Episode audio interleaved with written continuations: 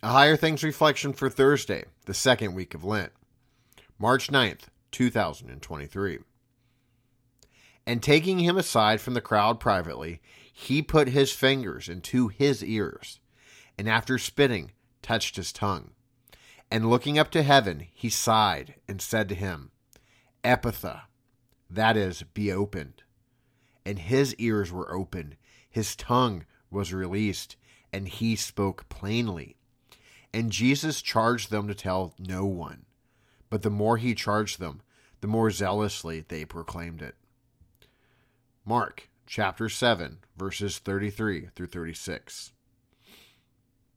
In the name of Jesus, Amen. Have you ever seen an old time Bible movie about Jesus? They really bother me because Jesus is always so clean and well groomed, wearing white and floating through the movie as if he was almost not even really there. We see a different Jesus in the Gospels, especially today. This is the Jesus we really need to keep in our minds. This is the Jesus who lives among his people, bearing their burdens, sharing their pain, and healing their infirmities.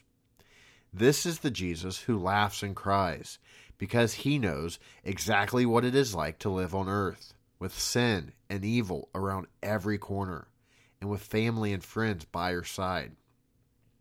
Jesus pulls the deaf man aside so he knows Jesus is focused on him and his needs. Sure, this isn't very hygienic by today's standards, what, no hand sanitizer? But this is the Son of God we're watching.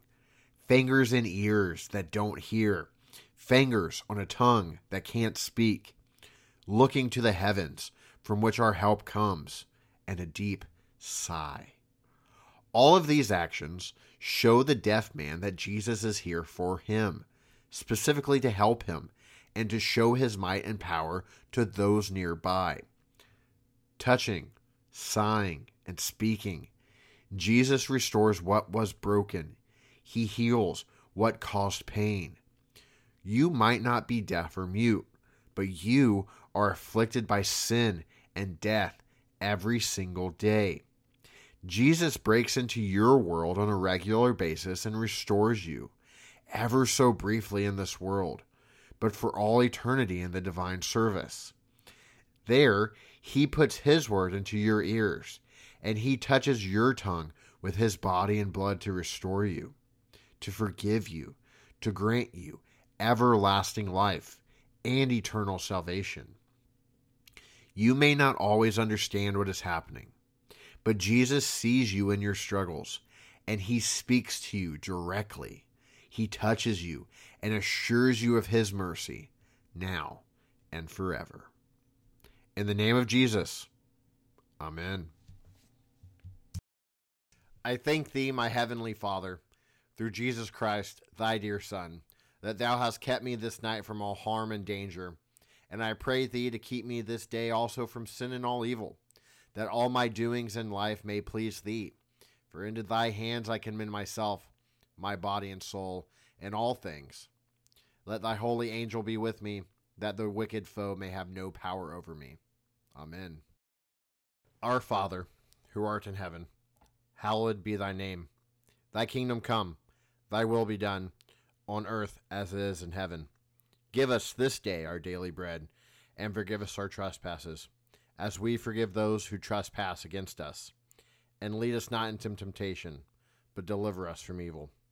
For thine is the kingdom, and the power, and the glory forever and ever. Amen. I believe in God, the Father Almighty, maker of heaven and earth, and in Jesus Christ, his only Son, our Lord, who was conceived by the Holy Spirit, born of the Virgin Mary, suffered under Pontius Pilate, was crucified, died, and was buried.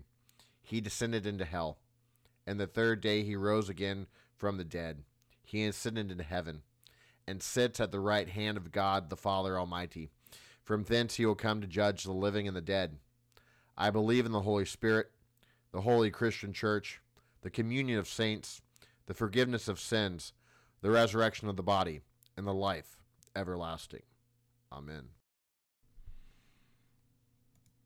Christ's words are often taken out of context and misconstrued in society. Learn how to understand and share the true meaning of frequently misunderstood words of Jesus. And Jesus said what? Now available from Concordia Publishing House.